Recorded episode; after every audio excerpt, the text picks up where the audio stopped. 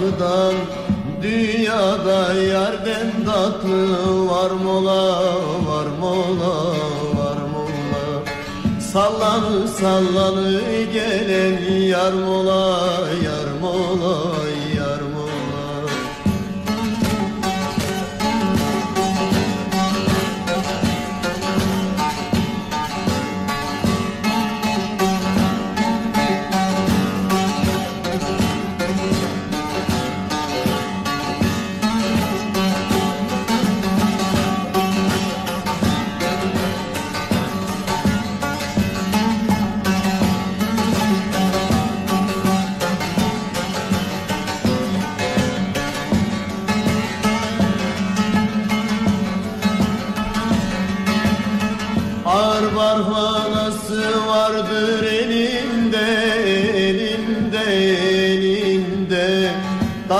kelam gelir yarın dilinde, dilinde, dilinde. Tatlı kelam gelir yarın dilinde, dilinde, dilinde. Kemer olsam sevdiğimin belinde, belinde, belinde.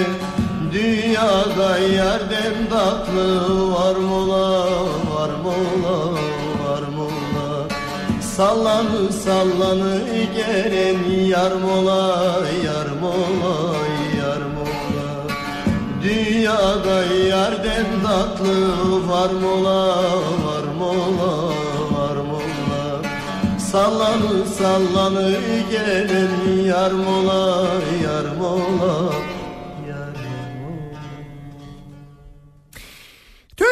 Türkiye'nin en kafa radyosundan, kafa radyodan hepinize günaydın. Yeni günün sabahındayız.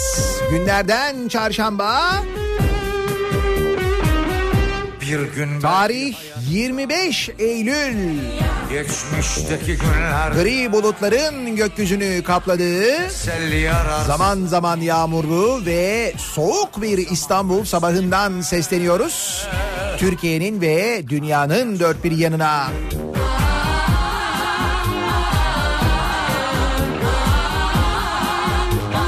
Bozkır'ın tezenesiyle Neşet Ertaş'la ölüm yıl dönümünde Neşet Ertaş'ı anarak cevap veremez ama Ağlar yalnızlığına sesini duyar duymaz içimiz titreyerek başladık bu sabah yayına.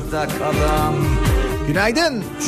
an şimdi Koyup da bir başıma Bırakıp gittin beni.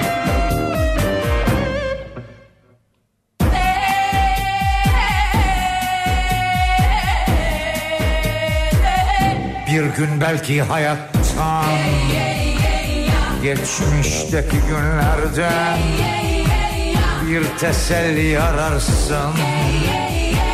Bak o zaman resmime. Sen yalnız değilsin. Biliyorum neredesin. Bu üzerdi beni Yaşasaydım ve görseydim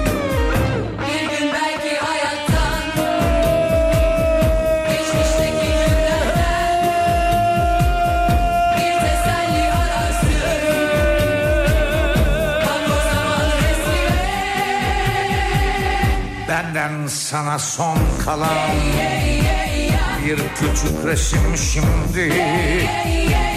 Cevap veremez ama Ağlar yalnızlığına. Ve işte arda kalan Bir avuç anı şimdi. Koyup da bir başıma Bırakıp gittin beni.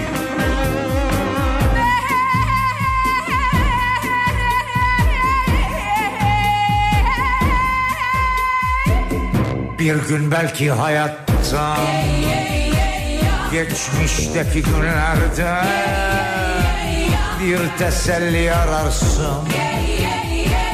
Bak o zaman resmime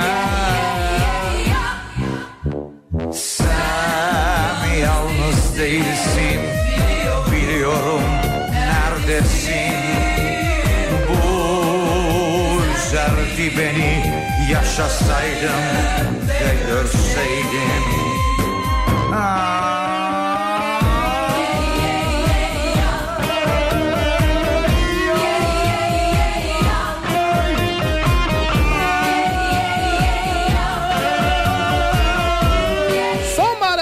Havalar bozup gökyüzünü gri bulutlar kaplamaya başladığında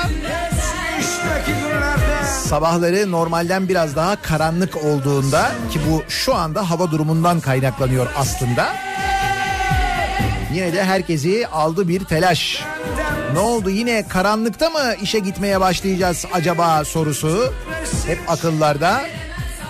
Ve evet doğru. Karanlıkta işe gitmeler, karanlıkta okula gitmeler, hatta böyle kör karanlıkta servise bindikten sonra işe gittiğinde ya da okula gittiğinde bile havanın aydınlanmaması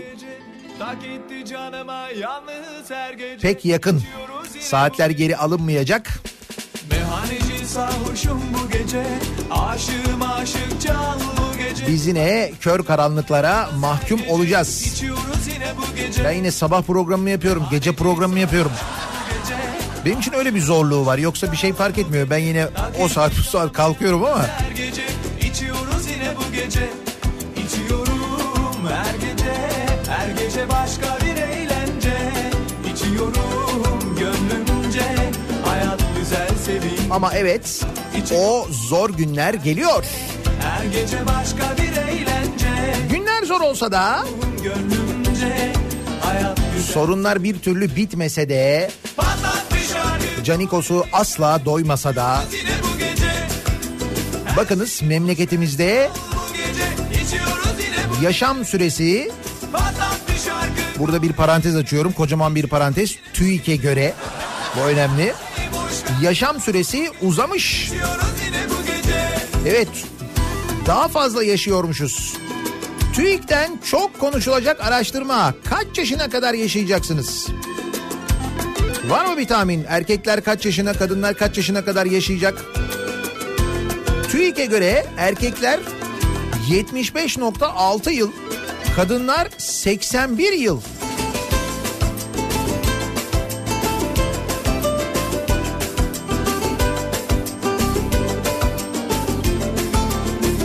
Yalnız arada bayağı bir fark var ya.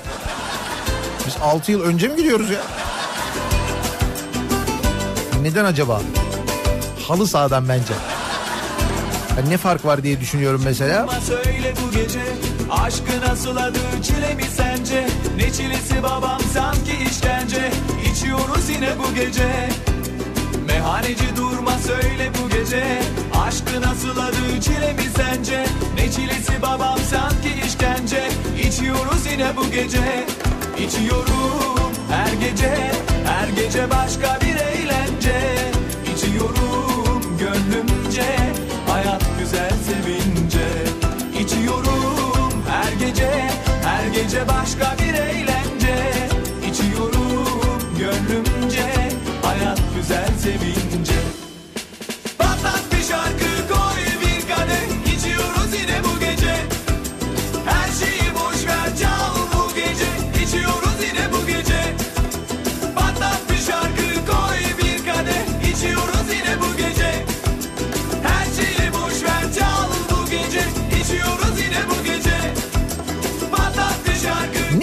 Heh, doğuşta beklenen yaşam süresi Türkiye geneli için toplamda 78.3 yıl.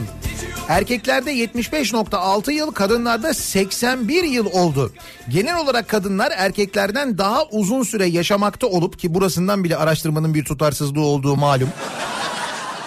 Genel olarak kadınlar Türkiye'de erkeklerden daha fazla yaşıyorlarmış öyle mi? Bu kadar şiddete, bu kadar cinayete rağmen. Bilemiyorum 5.4 yıl olarak fark gerçekleşti.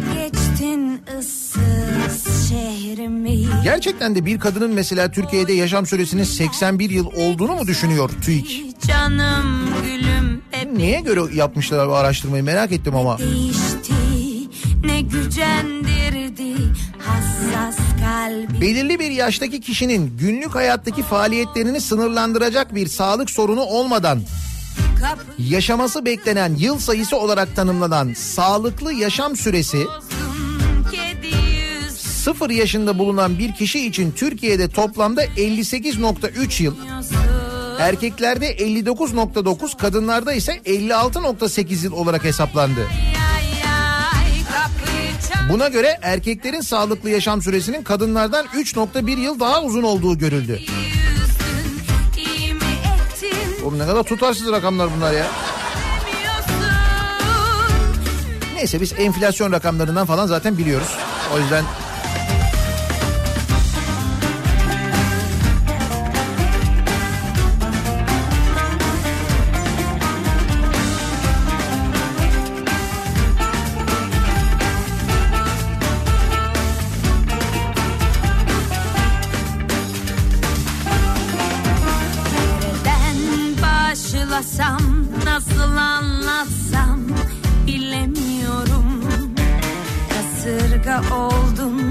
TÜİK'in bu anketinden 65 yaş emeklilik sistemi gelir hazırlanın. Ha. Dur bak şimdi. Kadınlar şu kadar sene yaşıyor, erkekler bu kadar sene yaşıyor Türkiye'de. O zaman niye bu kadar emekli oluyorlar? 65'te olsunlar. E sonra da baksana işte 20 yıl neredeyse vakit var falan gibi bir düşünceyle olabilir mi acaba ya? kapıyı çarptın rakıyı döktün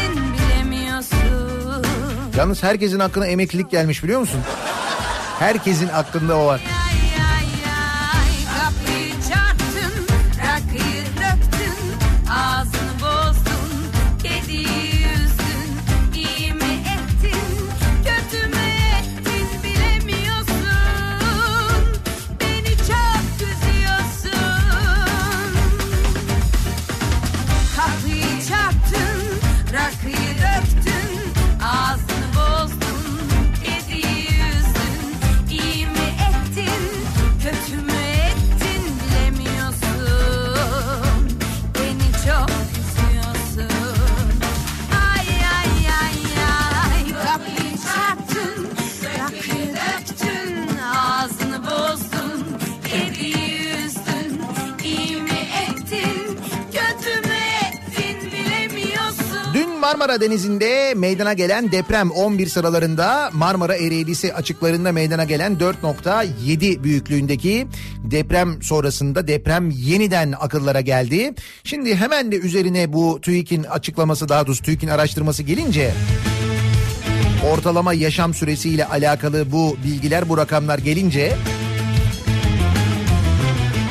ister istemez gerçekten de insanda böyle bir gülümseme oluyor hadi canım diye.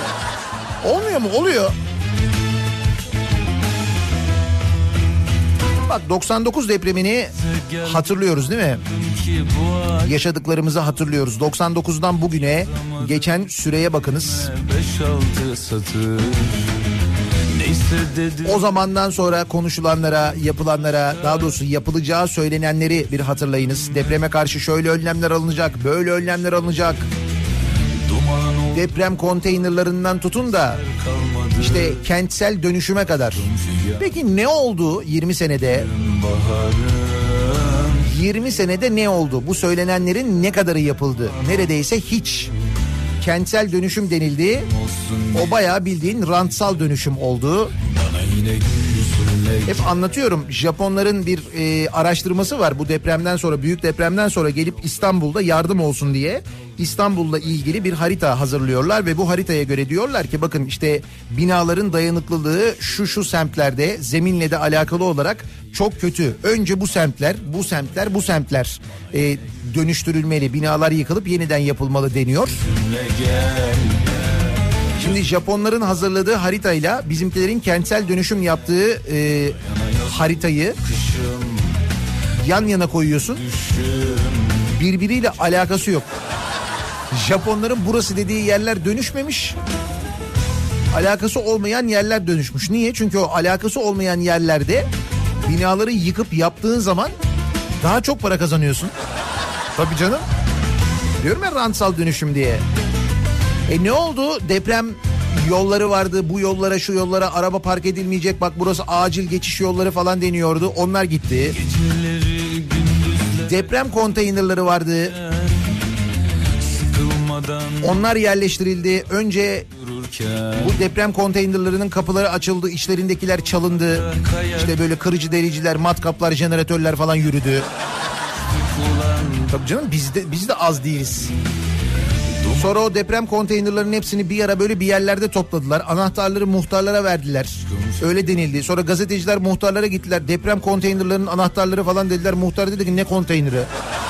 Ondan haberi bile yok yani. istedim Yani büyük depreme doğru böyle koşar adım gidiyoruz. Uzmanlar da söylüyorlar zaten.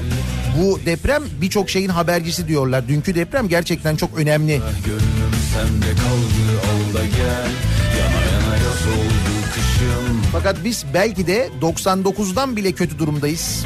Can yürekte yürek O büyük deprem sonrasında yaşanan kaosu hatırlayınız. Yine yüzünle gel Bir de şimdi bu deprem İzmit Körfezi'nde değil Marmara Denizi'nde olacak. Benzer manzaraları biz maalesef İstanbul'da göreceğiz, yaşayacağız. İstanbul'da bu kadar kalabalık nüfusun olduğu bir şehirde yaşanacak kaosu düşünün. Bu kaosla ilgili alınan bütün önlemler gitmiş. Deprem toplanma alanlarının yerlerine rezidanslar dikilmiş. Sonra TÜİK bize diyor ki erkekler 75, kadınlar 81 yaşına kadar yaşar Türkiye'de. Oldu canım.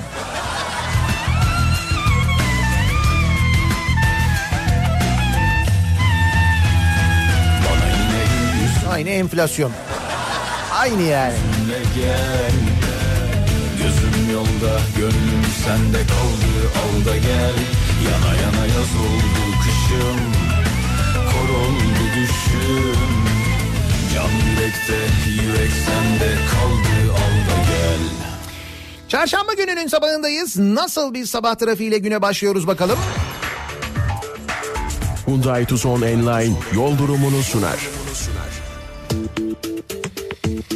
Köprülerin yoğunluğuyla başlayalım. İkinci köprüde trafik Çakmak Köprüsü'ne kadar uzamış vaziyette. Ümraniye'de bu noktadan başlayan ve köprü girişine kadar devam eden bir yoğunluk varken birinci köprüde Çamlıca rampası ortası Uzunçayır'ı geçtikten sonra başlayan yoğunluk olmuş köprü girişine kadar bu yoğunluğun sürdüğünü Beylerbeyi'nden köprüye çıkışta da yoğunluk yaşandığını görüyoruz sevgili dinleyiciler. Avrasya Tüneli girişi sakin. Şu anda orada çok ciddi bir yoğunluk yok. Tem'de Anadolu yakasında Kartal Sapağı civarında yaşanan bir yoğunluk olduğunu görüyoruz. Avrupa yakasında Tem'de Bahçeşehir trafiği başlamış. Bahçeşehir Altınşehir arasında bu yoğunluk. Altınşehir'i geçtikten sonra akıcı bir trafik var. İstoç önünde bir miktar yoğunluk olduğunu Tem'de köprü istikametindeki yoğunluğunda özellikle Gazi Mahallesi tanesi civarında yavaş yavaş arttığını gözlemliyoruz. E5'i kullanacak olanlar içinse Avcılar girişi Küçükçekmece arası yoğunluğu başlamış. Küçükçekmece sonrasında hareketlenen trafik Yeni Bosna Şirin Evler arasında yoğun. Devamında akıcı bir trafik var E5'te. Sahil yolunda bir problem yok. Ne kadar güzel bir kaza bilgisi bir kaza haberi yok. Diğer sabahlara göre gayet sakin bir sabaha başlamış vaziyetteyiz. Yani bir aksiyon olarak sakin bir sabaha başlamış vaziyetteyiz. İstanbul'dan da diğer büyük şehirlerden de elimize ulaşan bir kaza bilgisi, kaza haberi yok. Bir ara verelim. Reklamların ardından yeniden buradayız. Kafa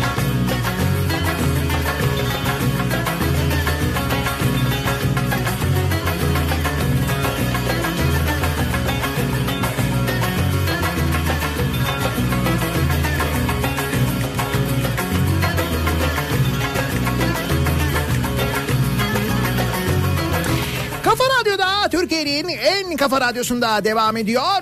Daiki'nin sunduğu Nihat'la muhabbet. Ben Nihat Sırdar'la. Çarşamba gününün sabahındayız. Antalya'dan yağmur var buralarda haberleri geliyor. Ege'nin büyük bölümü yağmur altında. İstanbul gökyüzünde gri bulutlarla kaplı. Marmara'da yağış var.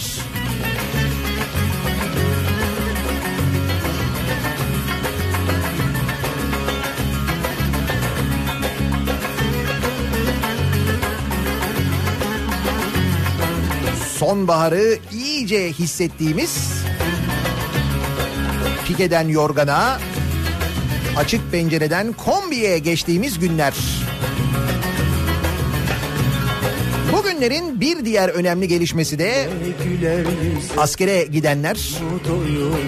Sessiz sakin askere gidenlerin yanında bir de ben askere gidiyorum hey uyanın lan havai fişek nerede diye ortalığı birbirine katanlar var ki bir görüntü var e, sosyal medyada gerçekten acayip. Doyulur mu doyulur mu canana kıyılır Hani konvoy yapılıyor. O konvoyla eskiden tur atılıyordu falan. Ya da ne bileyim ben o konvoy da bu arada hani böyle bütün böyle semti gezelim dolaşalım falan şeklinde değil. Semtten çıkıp işte otogara gidene kadar bir konvoy yapılırdı. Uğurlamaya gelmek isteyenlerin olduğu araçlarla birlikte otogara gidilirdi. Yapılan en fazla hadise buydu eskiden hani etrafı rahatsız etmeden. Orada da o şekilde rahatsız edilirdi. O da aslında bir uygun davranış olmayabilir de. İnsanlar bunu hoş görürlerdi. Fakat artık geldiğimiz nokta şu.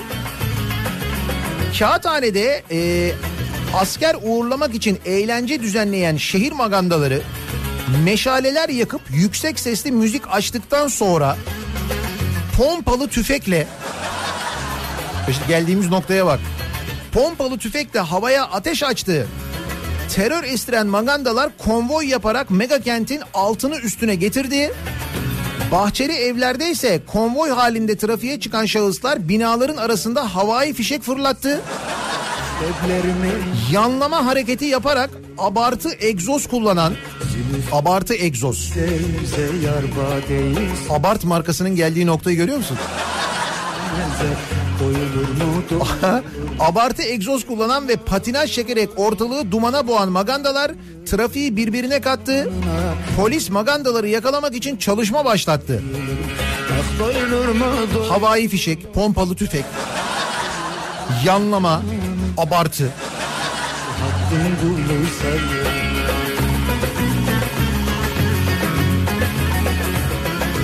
Toplum olarak enteresan bir yere doğru gidiyoruz da. Bakalım sonunda ne olacak?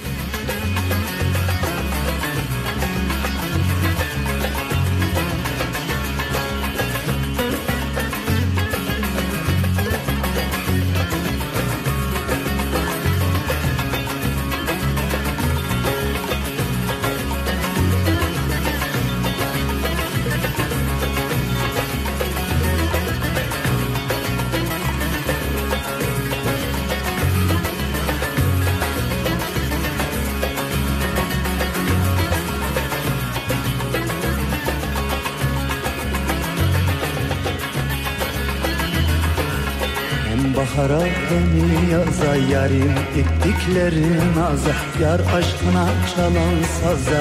Doyulur mu doyulur mu?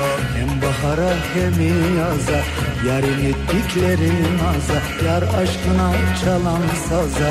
Doyulur mu doyulur mu? Ah doyulur mu doyulur mu? Canana kıyılır mı? Cananına kıyanlar hakkın sayılır Ah doyulur mu doyulur mu Canana kıyılır mı Cananına Doyulur mu canana kıyılır mı derken o günlerden o türkülerin yakıldığı o türkülerin söylendiği günlerden bugün doyulur mu? Bence doyulmaz. Bence doymaz. Doymuyorlar. Fakat doymadılar. Günlerine yatay geçiş. Nereye gidiyoruz diyorum ya oraya gidiyoruz. Sessiz sedasız ihale. Sessiz sedasız. Hem de baraj ihalesi. Devlet Su İşleri Sarıçay Barajı'nın ihalesini sessiz sedasız yapmış. Ama işte siz ne kadar sessiz sedasız yapsanız da Çiğdem Toker duyuyor arkadaş. Ya çünkü Çiğdem Toker gazeteci. Çünkü Çiğdem Toker böyle senin verdiğin kağıttaki soruları sormuyor sana. Araştırıyor. Sarıçay Barajı Aydın'da yıllardır gündemde olan bir proje demiş Çiğdem Toker. Kuşadası, Güzelçamlı, Davutlar ve Söke'nin içme suyu ihtiyacını karşılayacağı için önemli projenin finansmanı Aydın Büyükşehir Belediyesi ile Devlet Su İşleri arasında geçen sene tartışma çıkarmıştı. Bölge için bu kadar önemli bir yatırımın ihalesi yapıldıysa bunun duyurulması gerekir. Diye Doyulur mu doyulur mu Normalde değil mi? E tabii baraj ihalesi ya. Tabii ki ihale duyurulacak. Birileri katılacak. Mesela Aydın Belediyesi diyecek ki belki işte olmaz böyle olmamalı. Hani bu yörede yaşayan biziz. Böyle bu kadar para harcanacak. O para o kadar harcanmasın ya da şu kadar harcansın ya da böyle yapılsın şu yöntemle olsun değil mi? Ama açık ihale yerine eğer ilansız pazarlık usulü 21B'yi tercih ediyorsanız sessiz sedasız yapı verirsiniz diyor Çiğdem Toker. 21B diye bir şey var bu kamu e, ihale yasasında. Yalnız bu 21B e, şöyle afet durumlarında çok acil durumlarda e, hemen böyle işte diyorsun ki sen gel senle pazarlık edelim diyorsun. Çağırıyorsun hemen pazarlık ediyorsun ihaleyi ona veriyorsun. Zaten onun adı ihale olmuyor o zaman. Ama ihale yasasının içinde var bu. Fakat bu afet durumları için var. Acil durumlar için var. Biz bunu tabii ki her durum için kullanıyoruz. Burada da 21B kullanılmış, tercih edilmiş. Devlet Su İşleri de öyle yapmış. Peki Devlet Su İşleri bu bunu kimin talimatıyla yapmış biliyor musunuz? Tabii ki Tarım ve Orman Bakanı Bekir Pakdemirli'nin talimatıyla yapmış. Sen de uçak muçak falan. Aa bak uçak yukarıya bakıyoruz böyle aşağıda o sırada. Yap yap çabuk çabuk çabuk hemen hemen hemen ihaleyi. Sarıçay Barajı yapım ihalesini 354 milyon lira teklifle Özaltın İnşaat almış. Devlet Su İşleri de sözleşmeyi imzalamış. Oh. Oh.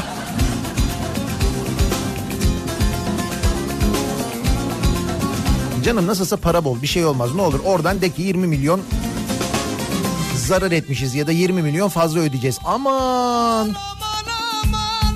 Hatta aman aman aman, aman boş ver ya.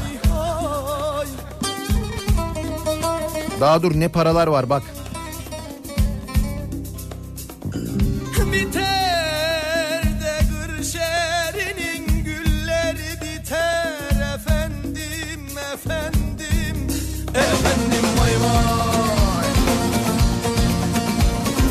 İsrafta büyük yarış. İsrafta yarış. Hem de Sayıştay'a göre. Sayıştay'a bak ya. Hala ısrarla sayıyorlar biliyor musun? Sayıştay'a göre saray günde 4,5 milyon lira yuttu. Diyanet fazladan 3.2 milyar lira harcadı. 3.2 milyar. Sayıştay'ın 2018 yılı denetim raporları devletteki savurganlığın boyutunu ortaya koymuş. Denetim raporlarına göre başlangıç ödeneği 845 milyon lira olan saray 1 milyar 648 milyon lira kullanmış. Personele 181 milyon, temsil ve tanıtma 48 milyon. Mutfak harcaması 5.3 milyon. Giyecek 10 milyon, temizlik 3.8 milyon. Şimdi büyük olunca temizlemesi zor oluyor.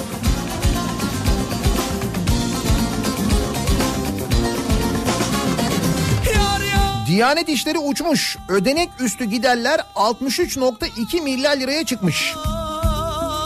Diyanet başlangıç ödeneğine göre 3 milyar lira fazla harcamış ve yılın ilk 6 ayında maaş ödemelerinin ardından bütçesini tüketmiş. Diyanet'in kitap alım ve basım işlerini yaptığı döner sermaye işletmesinin gelir hesaplarındaki 2.1 milyon liralık faiz geliri dikkat çekmiş. Diyanet işlerinin faiz geliri mi varmış? Diyanet işlerinin.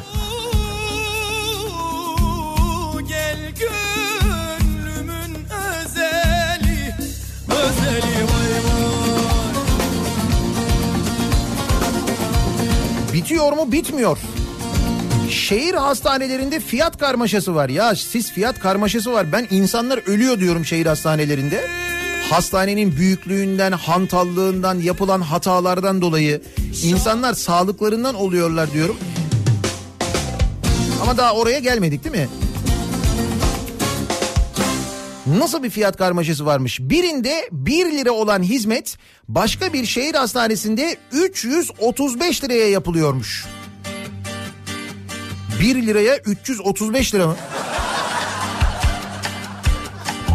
Hangi şehirler arasındaymış bu fark acaba? Ay 1 lira olanı merak ediyorum orada yaşayalım için söylüyorum yani.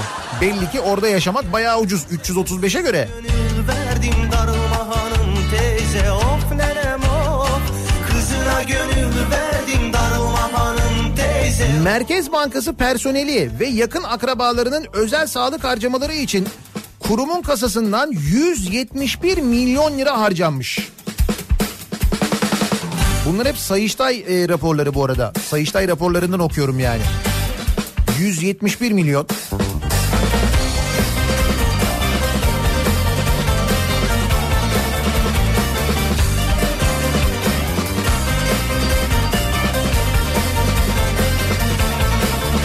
Bitiyor mu?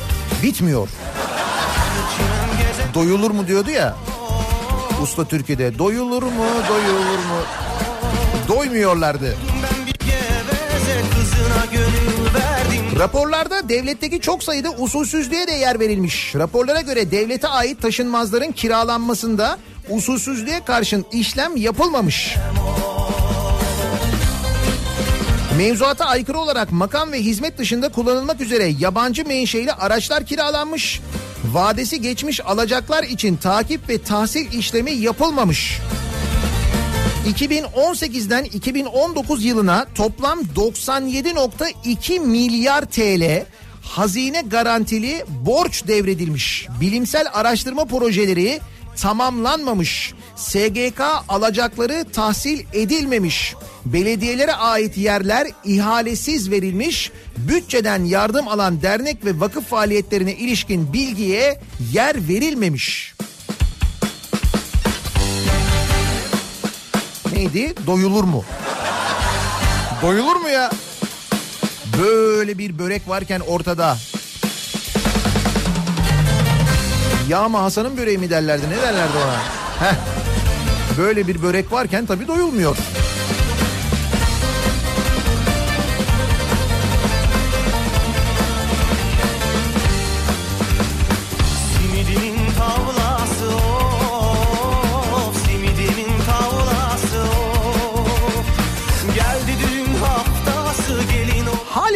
Böyleyken sevgili dinleyiciler böylesine harcamalar yapılırken işte harcamaların rakamları bunlar sayıştay rakamları bir daha söylüyorum altını çizerek.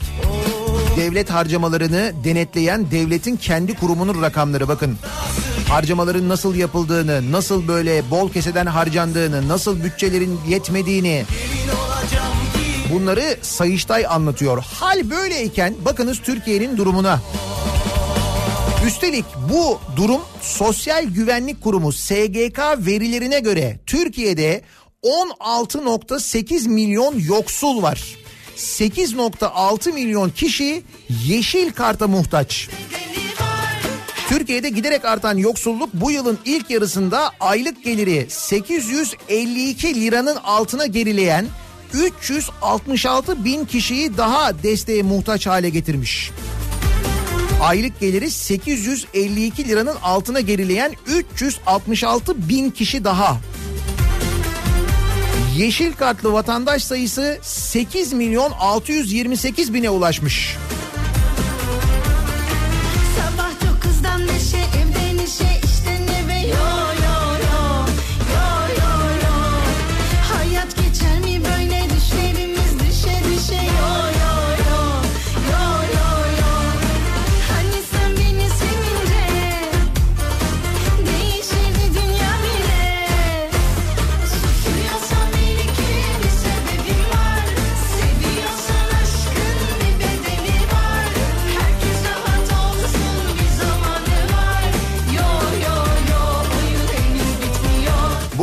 E, bu Sayıştay raporunda bu e, dernek ve vakıf isimleri açıklanmamış. Yani rapor hazırlanmış ancak raporda hangi vakıflara, hangi derneklere ne paralar harcanmış... Onlarla ilgili bütçeden yardım alan dernek, vakıf ve birliklerin faaliyetlerine ilişkin herhangi bir bilgiye yer verilmemiş. O vakıfları öğrenemiyoruz. Nereden öğreniyoruz? İşte belediyelerden öğreniyoruz mesela. Belediyelerin o vakıflara, o derneklere yaptıkları harcamaları falan öğrenebiliyoruz. O da belediyeler el değiştirdiği için öğrenebiliyoruz. Onları öğrenince de bu arada kabahatli e, oluyoruz değil mi? Yardım yapılmasın mı yani? Yahu yardım yapılsın da kardeşim. İşte mesela Okçular Vakfı'na bu neyin yardımı ya? Şu kadar milyon nakit, işte bu kadar büyük arazi. Piknik alanı vermişiz mesela Okçular Vakfı'na ya.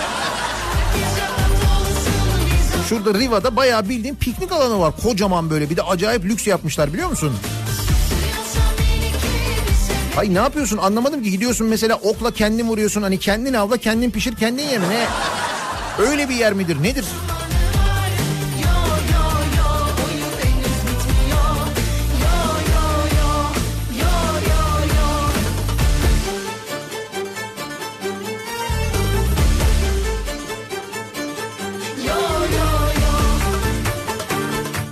bunlar raporlarla bu kadar sabitken böyle paralar harcandığı ortadayken bayağı yağma şeklinde iş devam ederken bunun karşısında kimsenin bir şey yapmaması, yapamaması o daha acı zaten asıl bizi üzen o. Yani adalet duygusunun eksikliği en kötü olan şey zaten o ki bu adaletle ilgili yargı ile ilgili konuşacağız. Önemli bir tespit var. E, çünkü yargı ile Türkiye'deki yargı ile ilgili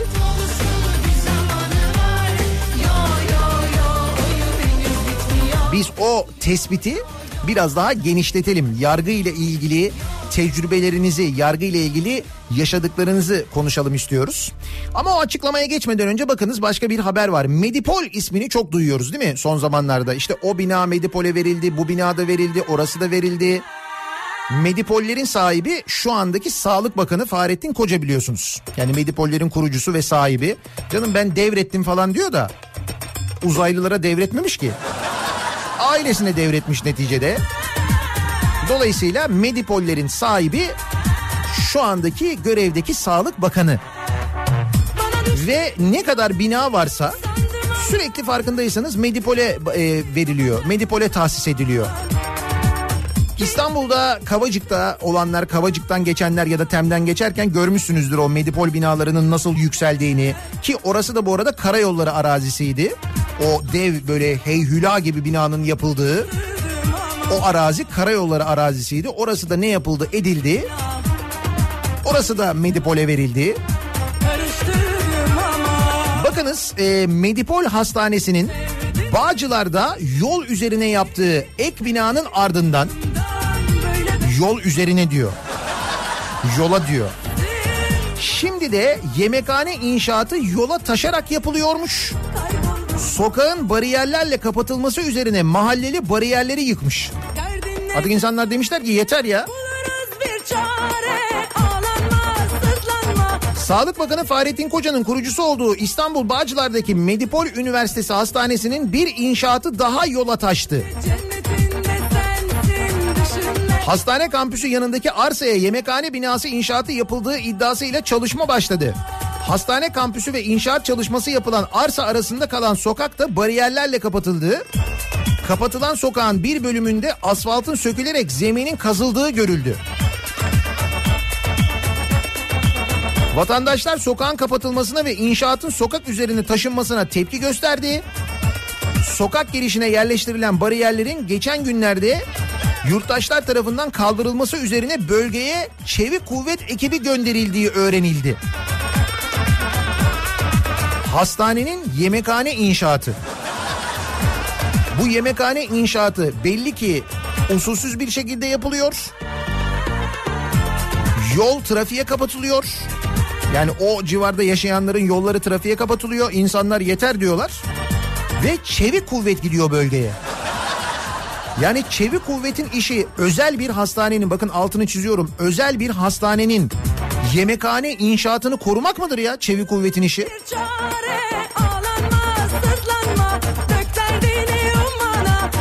İstanbul Büyükşehir Belediye Meclisi'nin CHP'li üyesi Mehmet Tuncer inşaat çalışmasına dair konuşmuş. Demiş ki Medipol Hastanesi inşaatı ile alakalı ne Bağcılar Belediyesi'nde ne de Büyükşehir Belediyesi'nde imar ve plan değişikliği gözüküyor. İki belediyenin de bu yönde bir meclis kararı da bulunmuyor. AKP'li Bağcılar Belediyesi tarafından konunun Çevre ve Şehircilik Bakanlığı'na bilgilendirildiği ve inşaatın oraya sorulması gerektiği ifade edildi. Yani Medipol'ün inşaat çalışmaları ile alakalı hiçbir yerden bilgi alamıyoruz. Mahalle sakini Kerem Korkmaz da caddeyi kapatan inşaatla ilgili muhatap bulamadığını kaydederek Büyükşehir ve Sağlık Bakanlığı'nı aradım. zar Büyükşehir Sağlık Bakanlığı, Bakanlığı'nı ara dedi. Sağlık Bakanlığı kardeşim sen burayı neden aradın dedi. Kardeşim sen burayı neden aradın? Başım derde mi sokacaksın benim ya? Çünkü Sağlık Bakanlığı'nı arıyorsun. Sağlık Bakanı zaten o özel hastanenin sahibi. Yağmur yağarsa bizim evlerimiz sular altında kalacak. İnşaat nedeniyle evlerimiz çukurda kaldı. Her yere yazdım kimse umursamadı. CİMER'e defalarca yazdım.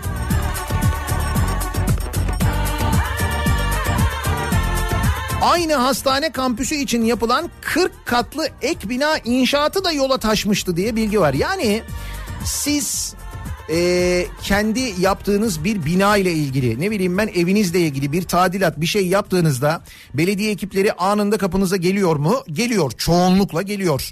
E, işte imar müdürlüğünden geliyorlar mı? Geliyorlar. Cezayı yazıyorlar mı? Yazıyorlar evet. Bakınız burada baya böyle 40 katlı ek bina inşaatı yola taşmıştı diyor. Soruyorsun kimsenin haberi yok. Büyükşehir Belediyesi diyor ki ben bilmiyorum. İlçe belediyesine soruyorsun Çevre Bakanlığı'na sor diyor. Çevre Bakanlığı'na soruyorsun yanıt vermiyor. Sağlık Bakanlığı'nı arıyorsun burayı niye aradın ya diyor. Bence siz sahil güvenliği arayın. Bak ben böyle durumlarda e, hep onu öneriyorum. Mesela Ayaz Ağa'da çalışırken yıllarca o yolda böyle sürekli kazalar oluyordu.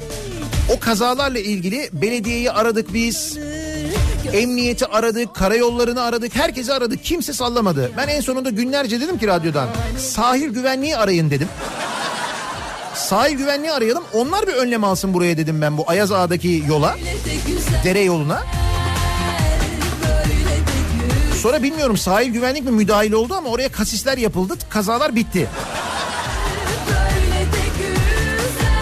Yüzden Bağcılar'da oturanlara benim böyle bir tavsiyem olacak. Böyle bariyerleri falan yıkmayın. Sahil madem böyle kimse cevap vermiyor sahil güvenliği arayın. Ciddi söylüyorum. Belki onlar biliyorlardır.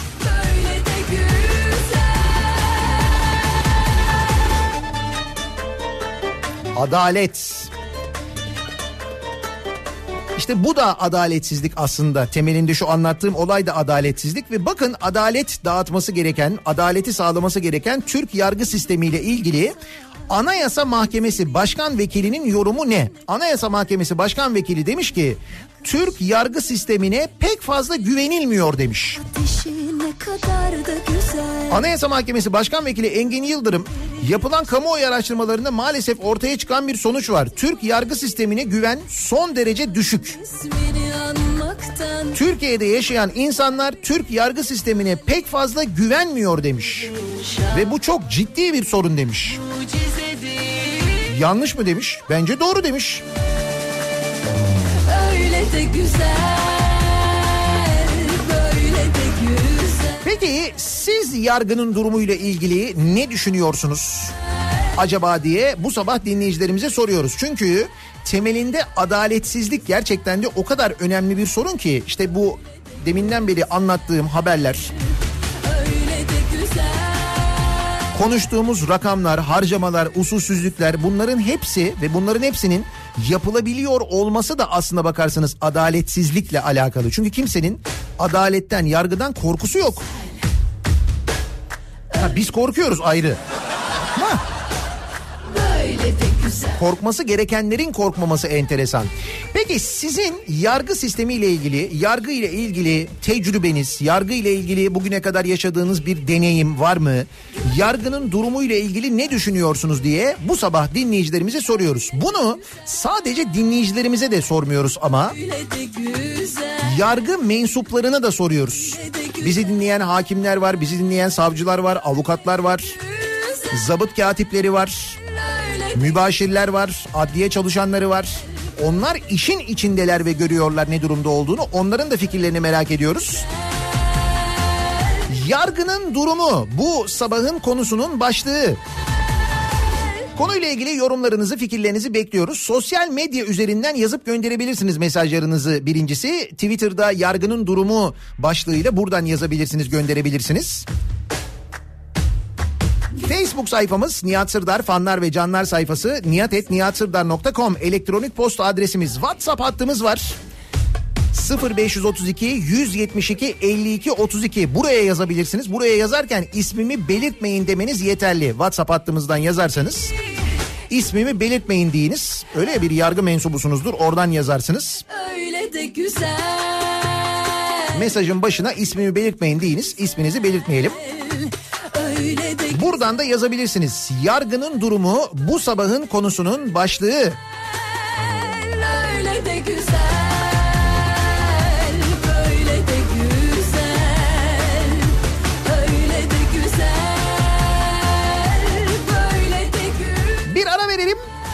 Reklamların ardından yeniden buradayız.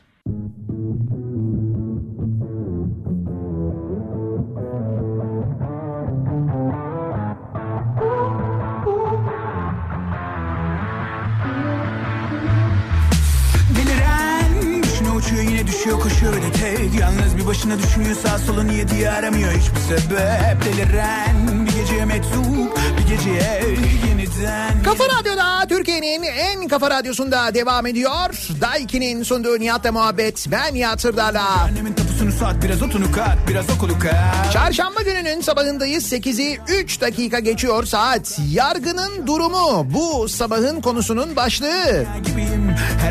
Neden bu konuyu konuşuyoruz? Anayasa Mahkemesi Başkan Vekili Türk yargı sistemine pek fazla güvenilmiyor demiş. Biz de dinleyicilerimize soruyoruz. Siz ne düşünüyorsunuz yargı sisteminin durumuyla ilgili, adaletle ilgili diye? Yargının durumu bu sabahın konusunun başlığı. Sevmek kabahat sistem fecaat Hisler tepe taklak herhalde delirdi Lan acep bu neyin kafası Kulakta hep cırtlak bir sesin konması Her gün her gün cehaletin küflü dolması Yedik yedikçe delirdik lan yemeyen kalmasın Bakınız e, yargının durumuna geçmeden önce iki haber daha var. Bunlardan bir tanesi sosyal medya üzerinden alkollü içecek firmalarını takip edemiyorsunuz. Evet bu yasaklanmış en son. İşte ne bileyim ben mesela Heineken'in hesabını takip edemiyorsun Twitter'dan. Bulunduğunuz ülkede bu hesabı takip etmeniz yasak diye uyarı çıkıyor. Ata ata yürüyoruz zigzaglar çizerek Zombiye bağladık oğlum her gün aynı o boktan adamları izleyerek Konuştuklarımızı gizleyerek beş para etmezlere siz diyerek Gerçekten bir denesenize bakın bakalım. Girebiliyor musunuz acaba? Hadi durma bu iş diyerek lan kişniyorlar bir de fişleyerek Her gün başka bir yalan işleyerek geziyorlar hep kafamıza pisleyerek Mesela yaşa değil Mustafa Ceceli artist diyerek Mesela yaşasak ya her gün ah haber açıp izleyerek ha? Lan hiçbir yere gitmiyorum ben Ve bir haber daha onu da söyleyeyim ondan sonra yargının durumuna geçelim. Lan hiçbir yere gitmiyorum ben hiçbir yere FETÖ raporu yandı bitti kül oldu. Evet FETÖ raporu kaybolmuş. İki yıl önce dönemin meclis başkanı İsmail Kahraman'a elden teslim edilen 15 Temmuz raporu bir türlü basılmadı. Meclis bize rapor sunulmadı dedi. Buyurun.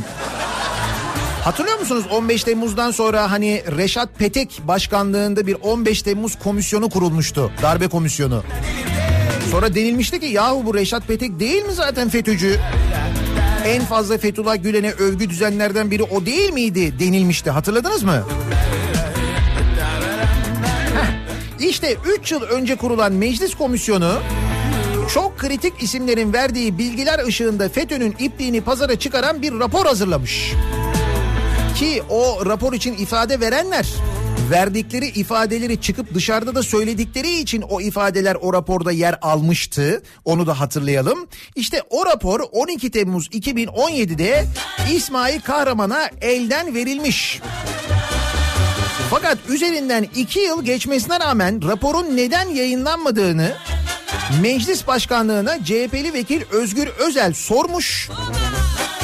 Başkan vekili Süreyya Sadi Bilgiç de yetkinleştirilerek başkanlığımıza sunulan bir rapor bulunmamaktadır demiş. Rapor kaybolmuş. Vallahi bitmiş yani yok. Yok ortada rapor. Kere göğe sığdıramasak keşke neşe dolu günlere göç yapalım. Gel gör kanallar herkes derdine yansın. Gülecek sebep yok olsun varsın. Bize her gün bayram bak erken kalk bu oyunun içinde sen de varsın. Sonsuz olsa gün doya doya gezsek Cepte para olsa sinemaya gitsek. Yargının durumu. Geliyoruz yargının durumuna. Anayasa Mahkemesi Başkan Vekili bu açıklamayı ve bu değerlendirmeyi yapıyor. Türk yargı sistemine pek fazla güvenilmiyor diyor. En büyük sıkıntımız, en büyük sorunlarımızdan bir tanesi maalesef adaletsizlik. Size göre yargının durumu nedir acaba diye sorduk dinleyicilerimize. Bu arada sosyal medya, sosyal medya üzerinden Az önce söylediğim gibi alkollü içecek firmalarını takip etmeye çalışanlar edemediklerini görüyorlar. Çünkü yasak. O da yasaklanmış. Zabıt katibiyim. Yargının durumu bitti. Nokta. Böyle değerlendirmiş mesela bir zabıt katibi dinleyicimiz.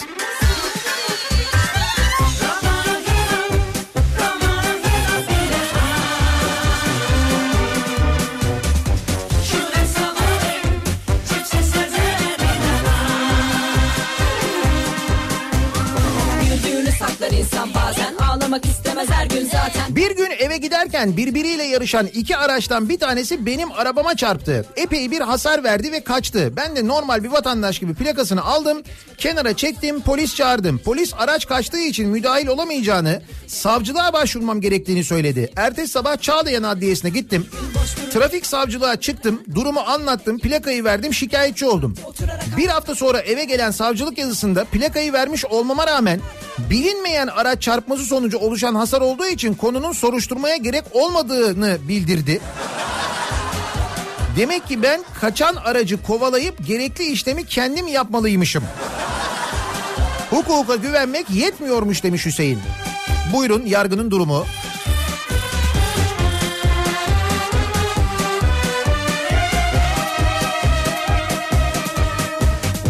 Konuşmaya korkuyorum ben ya. Neyin yargısı neyin adaleti diyen var.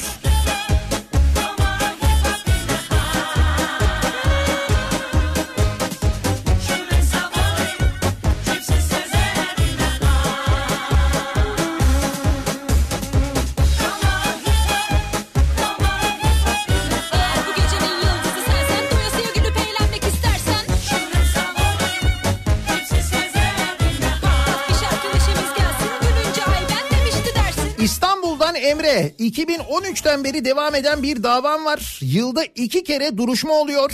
Dün mahkeme vardı 2020 Nisan'a ertelendi. 6 yıl oldu hala karar bekliyoruz.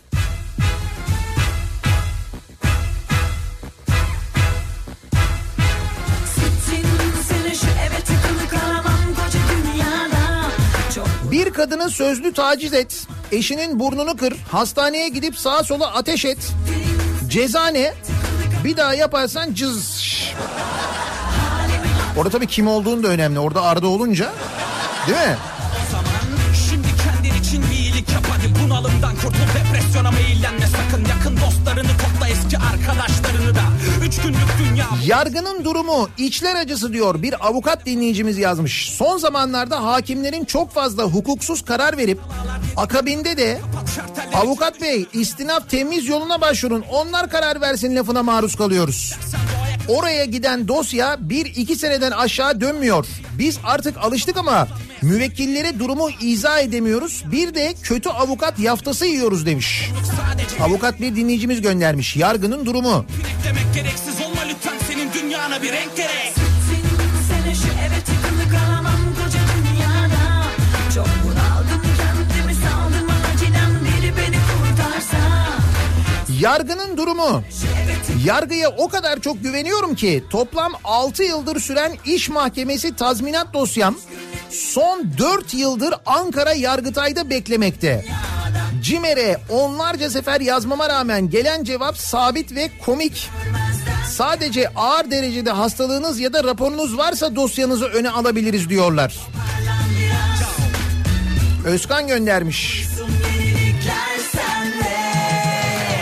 Üzücü bir durum eve kapanmak daralmak yalan yanlış hayatlar dolan başlı düşünceler zamandan çalar üstüne üstlük karamsar. Şaklaban zaman halden anlamaz. Takma kafana hiç sen rahatla bak. Yüzün gülsün al bir nefes derin olsun. Mutlu yüzler her tarafta var. Görünüşün her şeyin aynısı. Hoş görün bak nasıl düzen oluşuyor sende. Kimi sebebini bile bilemez aslında. Sende bitiyor iş oturuyor her şey.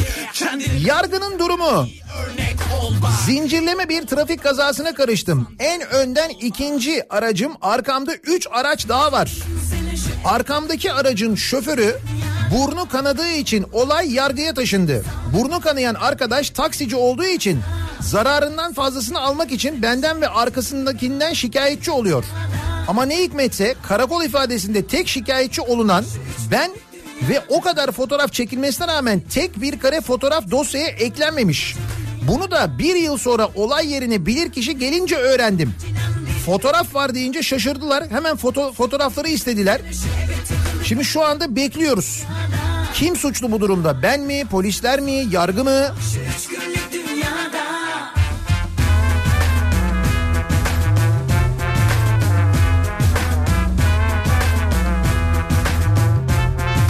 Hatay'dan Murat aynı kurumdan aynı pozisyondan 15 kişi aynı konudan dolayı kurumu dava ettik. 10 kişiye yürütmeyi durdurma verildi 5 kişiye verilmedi. Avukat bile şaşkın mantıklı tek açıklama yok diyor. Hay varsa ortada yasa dışı ya da yanlış bir durum yürütmeyi durdurma kararı veriliyorsa bunu herkes için verirsin değil mi? 15 kişi başvurmuş 10 kişi için vermişler 5'i için vermemişler. Böyle ağır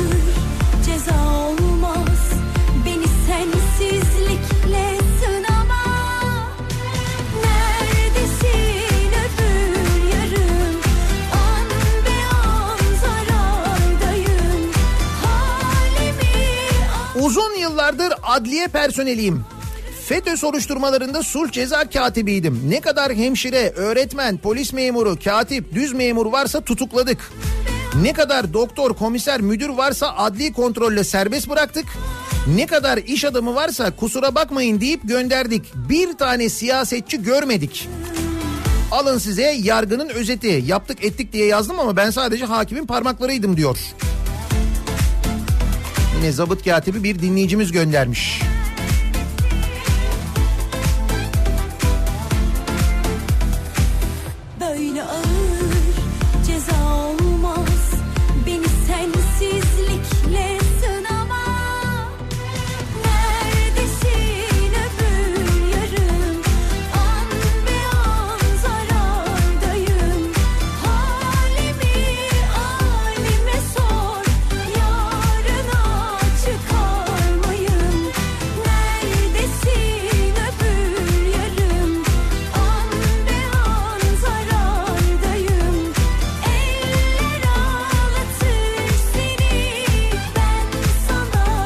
Yargının durumu ortada. İstanbul'da sahte imzayla evimize ortak olunmaya çalışılıyor. 18 yıldır dava devam ediyor. Hala sonuç yok. Yargıtay'dayız demiş bir dinleyicimiz. 18 yıl. Neredesin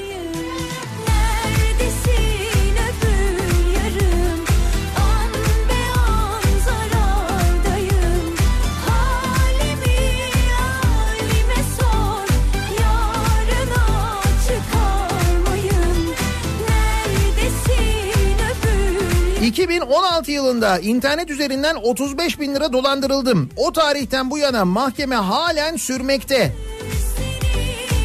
Suçlu ben miyim yoksa adalet mi diyor mesela bir dinleyicimiz.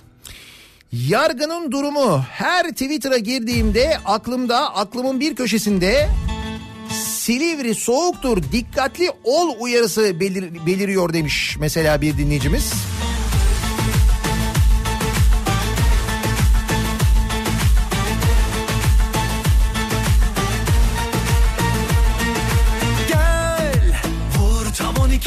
Arada e, Adana'dan gelen bir haber var sevgili dinleyiciler. Adana'nın Merkez Yüreğir ilçesinde Çevik Kuvvet polislerini taşıyan servis aracına e, saat 7.20 sıralarında bir bombalı saldırı düzenlendiği e, haberi geldi. Hatta şimdi ekranda görüntüler de izliyoruz. Görüntüler de geldi. Saldırıda zırhlı servis aracıyla çevredeki araçlar hasar görmüş. Yaralanların hastaneye kaldırıldığı durumlarının e, iyi olduğu e, bilgisi de var çok şükür. Hadi aşk beni çağır da yanına Fakat Adana'nın merkezinde meydana gelen bir e, terör saldırısı. Büyük geçmiş olsun Adana'ya. Neyse ki kimseye bir şey olmamış. Yani yaralıların sağlık durumunun iyi olduğuna dair hem belediyeden hem de valilikten yapılan açıklama var. Kedi gibi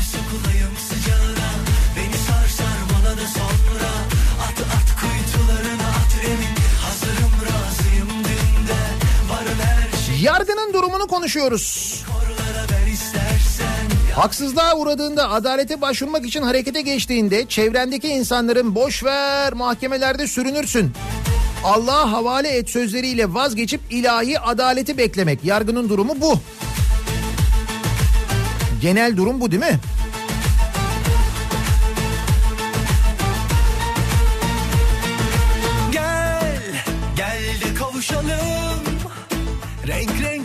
Kuşaklarından Hayallere yelken açalım Gel tut ki elimden Yargının durumu çayın hasadına göre değişir.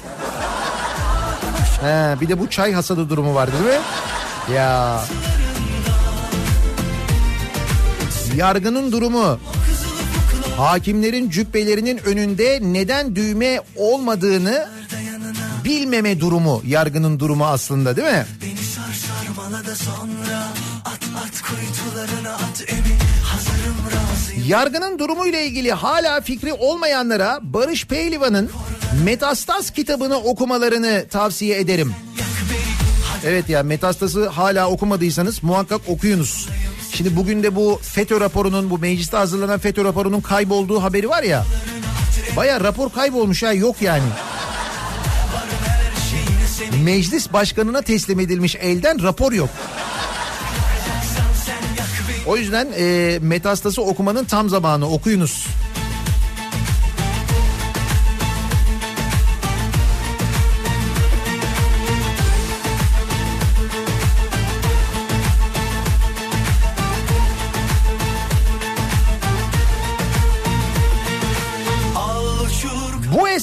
Takip edemezsin. Bu hesap bulunduğun ülkeden takip edilemez.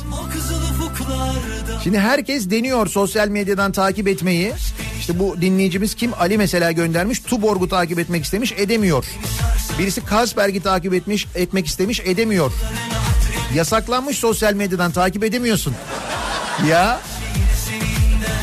Çok önemli bir problem çözülmüş gerçekten. Yani müthiş.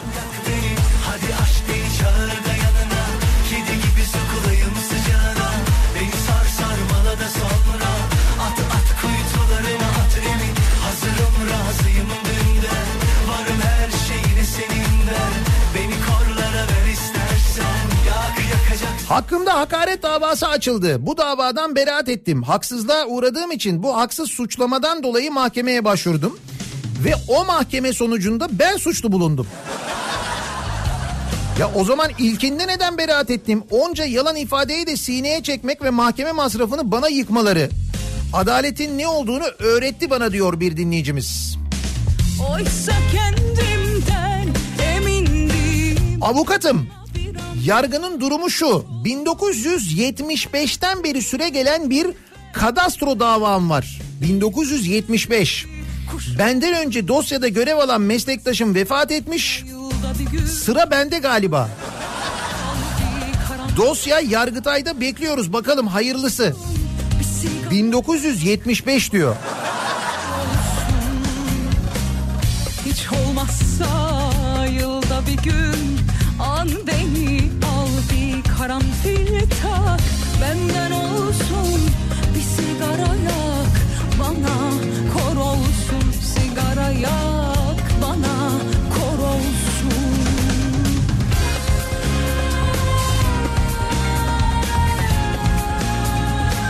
Bir gün annemle perde almaya gidiyorduk. Takside annem çantasını unuttu. 4000 lira nakit vardı çantasında. Cep telefonu, cüzdanı her şey çantasındaydı. Annemin telefonunu aradık. Şoför açtı. Çantayı getireceğini söyledi. Getirmedi. Allah'tan annem binerken taksi durağını okumuş. Biz bulduk durağı. Taksi orada. Şoför yoktu.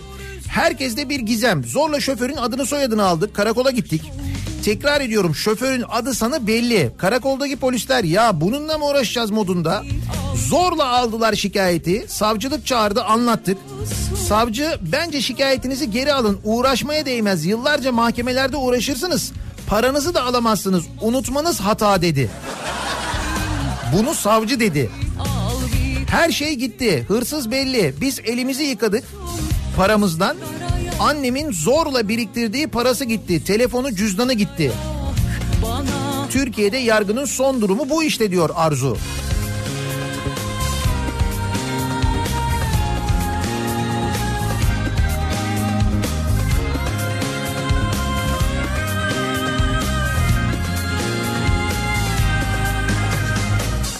Adliyesi'nde 40 yıl önce 80 yaşında olan amcamıza tek doktorla alınan sağlık raporuyla mallarını üzerine geçiren akrabalardan birine ucuz satış ve mirasçılardan mal kaçıran kişiye açtığımız dava 40 yıl sürdü. 40 yıl. Ziya göndermiş.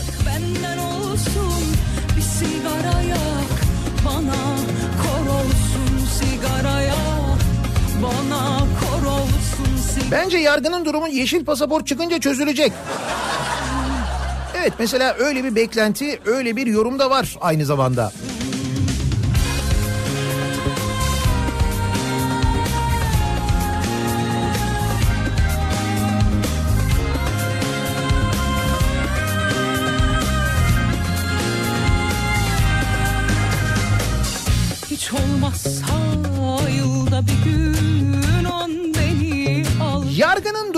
Konuşuyoruz sevgili dinleyiciler.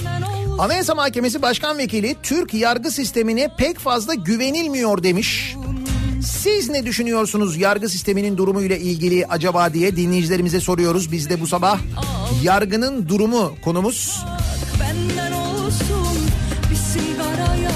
Sosyal medya üzerinden yazabilirsiniz arzu ederseniz. WhatsApp hattımız 0532 172 52 32 buradan yazabilirsiniz. Bana kor olsun Bir ara verelim reklamların ardından yeniden buradayız.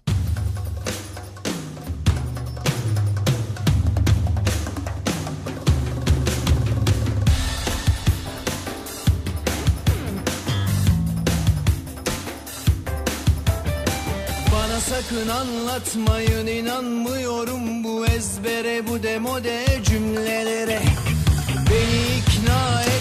Kafa Radyo'da Türkiye'nin en kafa radyosunda devam ediyor. Day 2'nin sunduğu Nihat'la muhabbet. Ben Nihat Sırdar'la.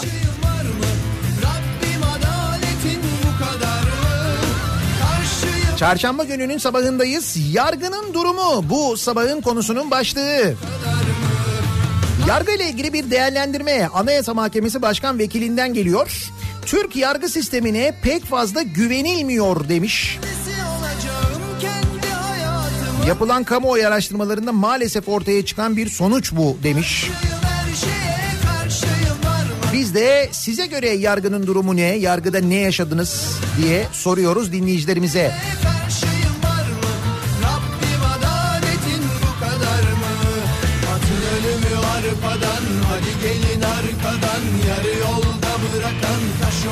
Arpa demişken bu arada niye arpa demişken ee, bir başka gündem maddesi de sosyal medya üzerinden alkollü içecek firmalarının hesaplarının takip edilişinin yasaklanması var. Bu ülkeden takip edemiyorsunuz diye uyarı geliyor.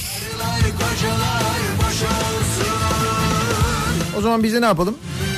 Cenker kahve içelim. En güzeli. Sabah tabii sabah Türk kahvesi. Birebir. Ben basıyorum düğmeye.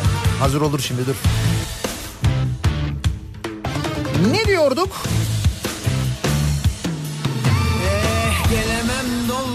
Eh Yargının durumu. kuruşa tavlan olana bir daha kül yutmam. Dünya halini de anlar Arabama başka bir şehirde ceza yazıldı. O şehirde olmamasına rağmen karşıyım dilekçeler verdim adliyeye ama maalesef hiçbir sonuç alamadım. Üstelik o cezayı da paşa paşa ödedim. Ankara'da yaşıyorum. E-posta ile trafik cezası bildirimi geldi iki gün önce. Bolu'da aracıma ceza yazılmış. Cezanın geldiği ilgili trafik şubeyi aradım. Polis memuru dilekçeyle cezaya itiraz edebileceğimi söyledi.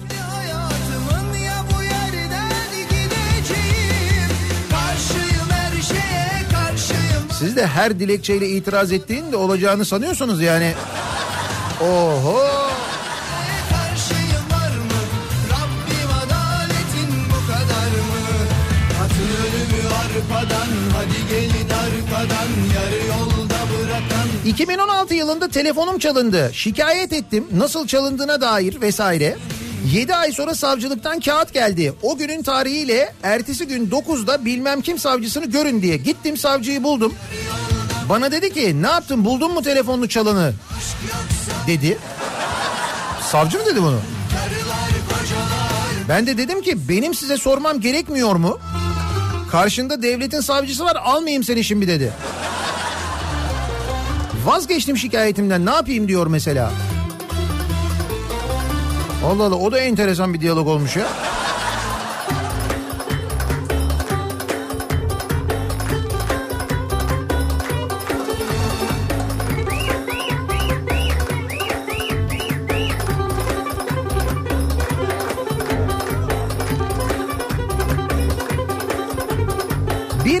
Firmasına yatırım için ikna edip Türkiye'ye getirdim. Üretilen ürün için fabrika yatırımına ikna ettim.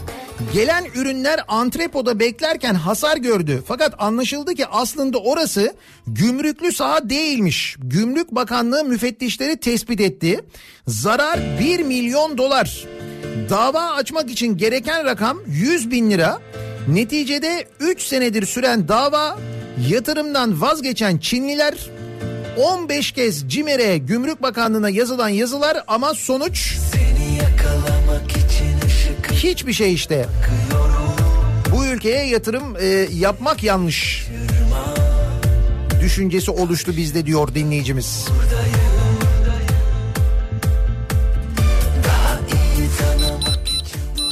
Aha kahve oldu.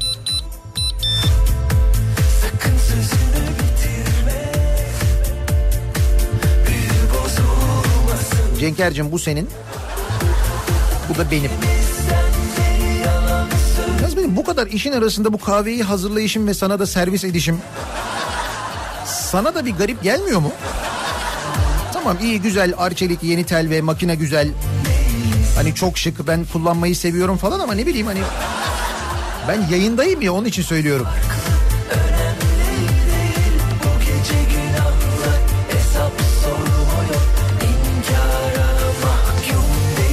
söylemiştim hatırlatayım. Arçelik'in telvesi yenilendi. Çok ama gerçekten çok şık oldu. Telvenin mucidi Arçelik telveyi yeniledi. Ve markası ne olursa olsun ister eski kahve makinenizi ister e, evdeki cezvenizi Arçelik bayine götürüyorsunuz. Arçelik telvelere 399 liradan başlayan fiyatlarla sahip olabiliyorsunuz. Tekli telve makineleri var, ikili telve makineleri var. Bizimki ikili. Fincan ayarlı.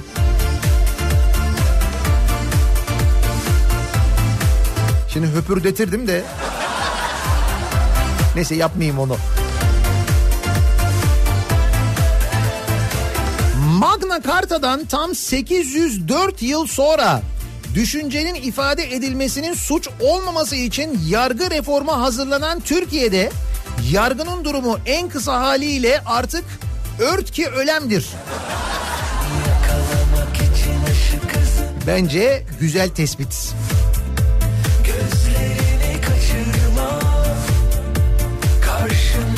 Ayarını bozduğun kantar gün gelir seni tartar.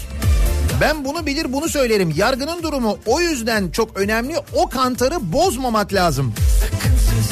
Çünkü bozduğun kantar gün gelecek seni de tartacak. Nitekim öyle olmadı mı? Çok yakın zamanda öyle olmadı mı? Oldu değil mi? Yine olacak mı? Yine olacak.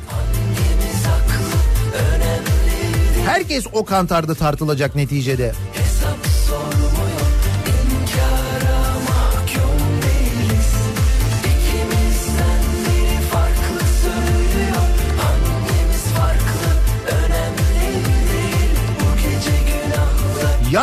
Durumu bir kamu kuruluşunda çalışıyorum. 2009 yılında ihale komisyonunda görev yaptığım bir ihale sonucunda ben de ihale komisyonu arkadaşlarımda yargılanmaya başladık. Sonuç 7 kişi aynı işi yapan ihale komisyonu 4'ü tutuklandı 3'ü serbest kaldı. Ha. Demek ki onlar ihalenin o bölümüne bakmışlar siz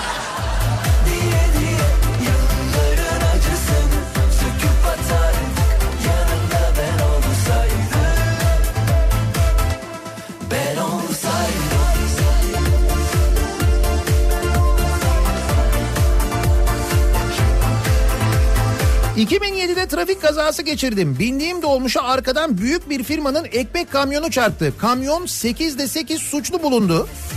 Üst çenemi tutan kemiklerimi kırdım. Kazada 4,5 saatlik ameliyat oldum. 5 tane titanyum plak takıldı. Firmaya dava açtık. Hastane raporları belli. Kaza raporları belli.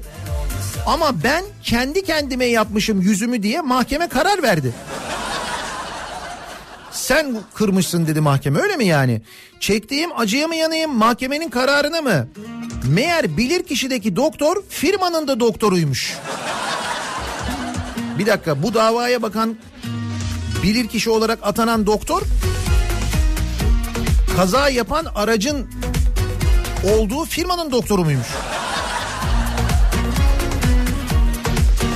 Bu bilir kişi sistemi de çok acayip. Çok güzel yani. Eser bir yer saçlarına vurur Tarifi imkansızım savrulur Bir o yana bir Günaydın Nihat Bey. Sizinle aynı anda telveyi çalıştırmışız. Radyodan gelen sesi benim makineden geldi zannedip cezveyi çekiştirmeye çalıştım. Evet onu yapan çok olmuş. Ha kahve pişti diye gidiyor.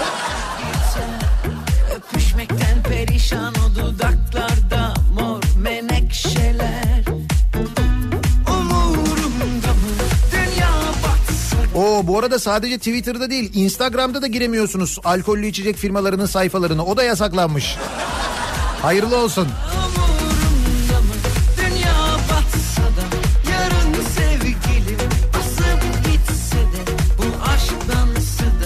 Yargının durumu Metro İstanbul'da makinistim. Aracıma uyuşturucu madde alıp saldıran ve hasar verenden şikayetçi olduk. İlk mahkemede ifademizi verdik. Bir daha gelmenize gerek yok dediler gönderdiler. 2019 başında eve kağıt geldi. Mart ayında mahkeme var. Gelmezseniz polis zoruyla getirileceksiniz diye. Mahkemeye gidiyoruz. Hakim sen niye geldin diye soruyor. Kimsenin birbirinden haberi yok. Yargının durumu bu demiş.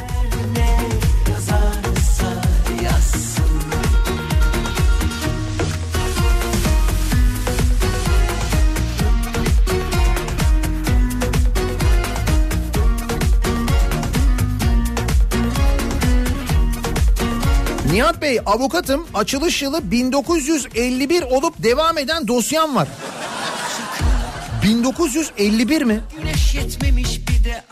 Valla 1975'e kadar inmiştik en son ama 1951 iyiymiş. şaşmış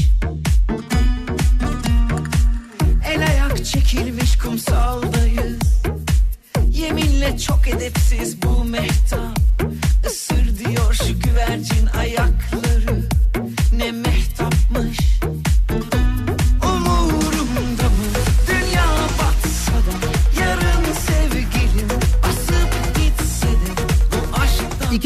2015 yılında çıkartıldığım işime işe iade davası açtım. Bu süreçte başka işe başladım. Başladığım işte terfi aldım, çocuk yaptım. Çocuğu yaşına getirdim. Benim dava 3 hakim değişikliğiyle sonuca henüz gidemedi.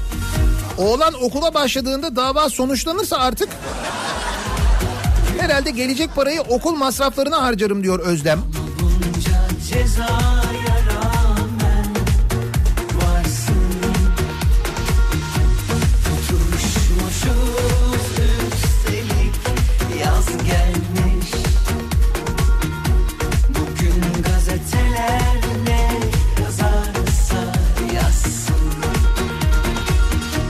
otomotiv şirketinde 15 sene Vezne'de çalıştım. Personel azaltıyoruz diye işime son verdiler.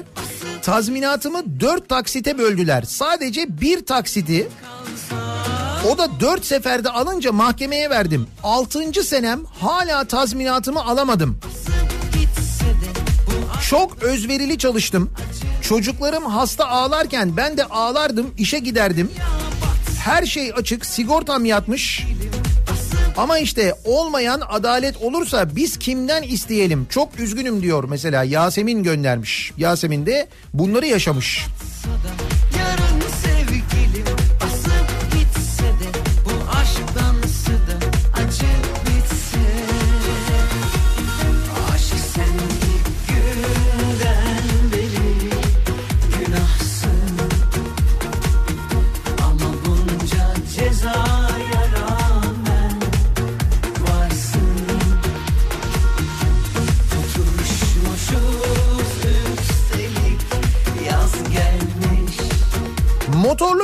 Genç trafikte arabama çarptı.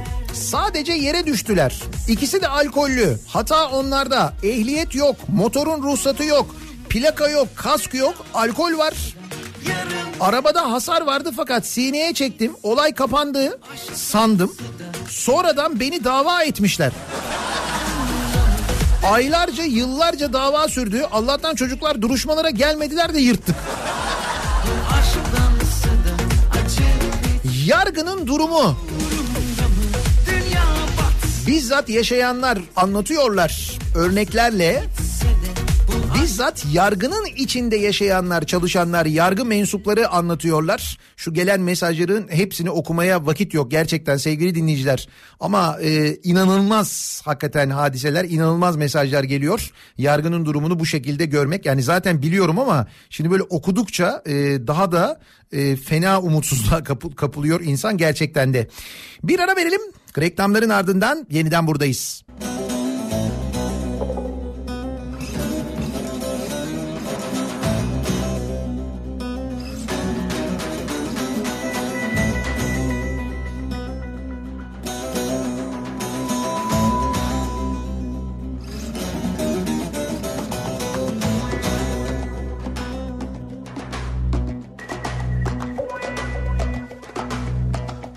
Bahçe duvarından açtım Bahçe duvarından açtım Sarmaşık güllere dolaştım Sarmaşık güllere dolaştım.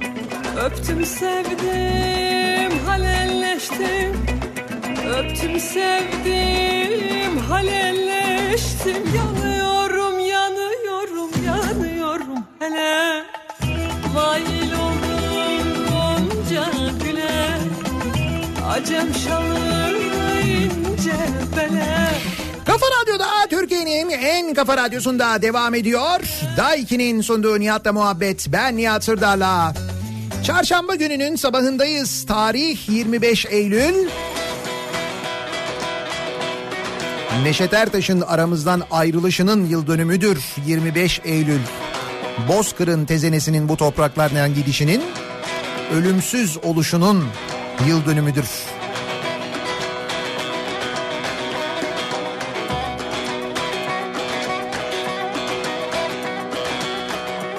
Bir bakışta yaktın beni.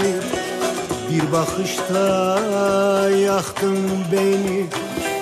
Derdine bıraktın beni Derdine bıraktın beni. Yaktın beni, yaktın beni. Yaktın beni, yaktın beni. Yanıyorum, yanıyorum, yanıyorum felek Mail oldum gonca güle.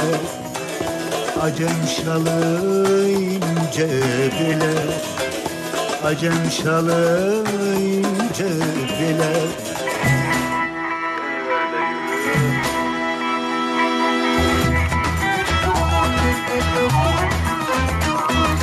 Yargının durumu bu sabah yargının durumunu konuştuk. Anayasa Mahkemesi Başkan Vekili'nin Türk yargı sistemine pek fazla güvenilmiyor tespiti üzerine sorduk dinleyicilerimize sizce yargının durumu nedir diye. Yazılan mesajların tabii bir bölümünü okuyabildim ben vakitten dolayı ama yargının durumu başlığıyla sosyal medya üzerinden paylaşılmaya devam ediyor. Bizzat yargıyla muhatap olanlar, davası olanlar, davalı olanlar tecrübelerini yargıda neler yaşadıklarını yazıyorlar, paylaşıyorlar. Ve görüyoruz ki gelen mesajlar içinde yargının durumunda neden bizim yeşil pasaportumuz yok diyen yok mesela. Çok sayıda avukattan da mesaj geliyor da şu ana kadar öyle bir sorun bildirimi ya da öyle bir istek gelmedi. Enteresan. Birazdan Kripto Odası başlayacak. Güçlü Mete Türkiye'nin ve dünyanın gündemini sizlere aktaracak. Bu akşam 18 haberlerinden sonra eve dönüş yolunda ben yeniden bu mikrofondayım. Tekrar görüşünceye dek hoşçakalın.